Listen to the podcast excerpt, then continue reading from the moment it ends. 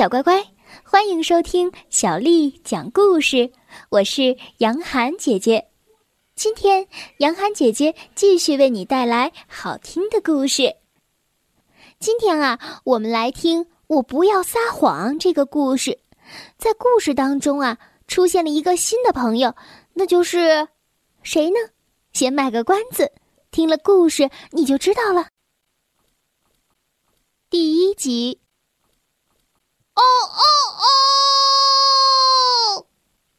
随着皮迪克嘹亮的打鸣声，一轮红日透过清晨的薄雾，缓缓的升起。崭新的一天又开始了。突然，皮迪克被一阵嘈杂声打断了。我还没有唱完呢，是谁在喧宾夺主？啊啊！卡梅利多和卡门也被吵醒了，还有贝里奥。讨厌，是哪头驴在大喊大叫？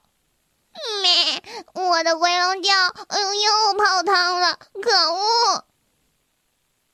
不知从哪儿冒出来的一头驴子，在鸡舍旁嘶声大叫：“啊啊啊啊啊！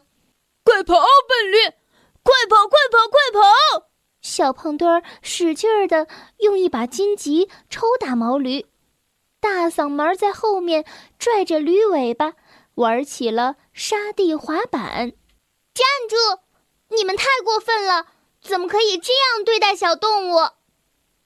卡门气愤的大喊：“哼！就你也想阻止我？要不要尝尝荆棘刺的威力？”哼！小胖墩儿又用力拉了拉毛驴脖子上的绳子，疼得毛驴跳起来大叫，但它的尾巴又被大嗓门拽住，动弹不得。我警告你，再不放开毛驴，我就不客气了！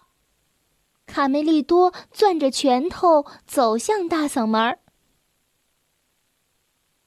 你们不应该虐待毛驴，更不能用荆棘呃扎它。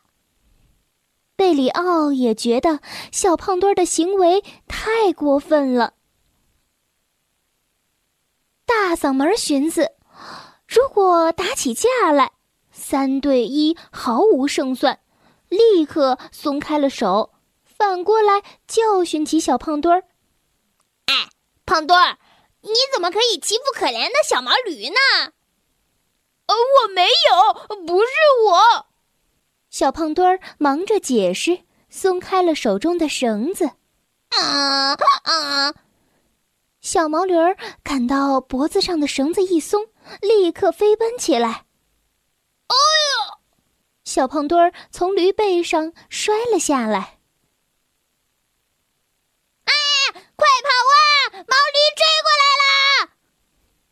大嗓门推着小胖墩儿，赶紧往家跑。大嗓门，你你刚才怎么说我坏话呢？哎呀，都什么时候了，没看见那三个家伙狠狠地盯着我们吗？要能屈能伸，哼，等着瞧！卡门跳上驴背，试图勒住受惊的毛驴。小毛驴，你别害怕，我马上给你自由。但卡门怎么也解不开绳子上的死结。贝里奥勇敢地跳了上去，使劲儿咬断了毛驴脖子上的麻绳。获得自由的小毛驴一阵狂奔，把贝里奥甩向了空中。幸好贝里奥抓住了驴尾巴住！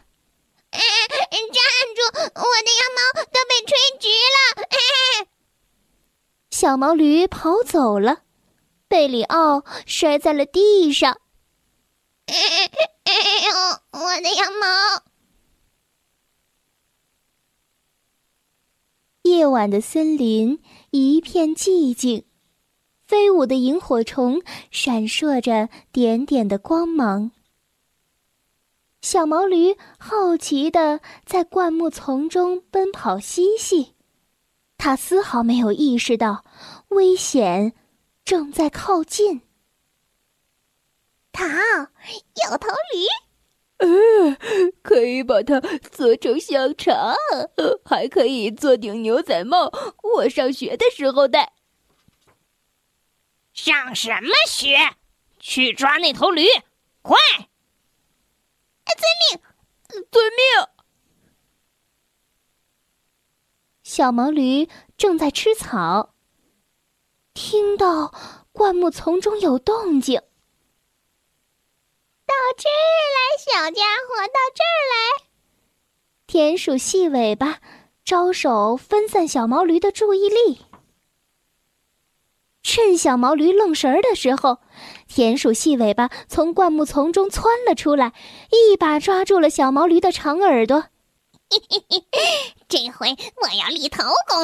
哎呀，小毛驴儿反身一脚，正踹在了田鼠细尾巴的肚子上。把它踢开了。呃，现在需要我做什么？呃，细尾巴。田鼠克拉克站在一旁不知所措。呃，他也被驴踢倒在地上。田鼠普老大恶狠狠地指责道：“你们俩连头驴都抓不到，还怎么跟我混？”呃呃，驴肉香肠跑了，我们吃什么头？吃鼠肉香肠，笨蛋！小毛驴甩开坏蛋田鼠的追逐，一路小跑，找到了一处安静的草地，开心的吃起夜宵来。小乖乖，今天的故事就讲到这儿了。如果你想听到更多的中文或者是英文的原版故事，欢迎添加小丽的微信公众账号“爱读童书妈妈小丽”。接下来又到了我们读诗的时间了。今天为你读的这首诗是于谦写的《石灰吟》。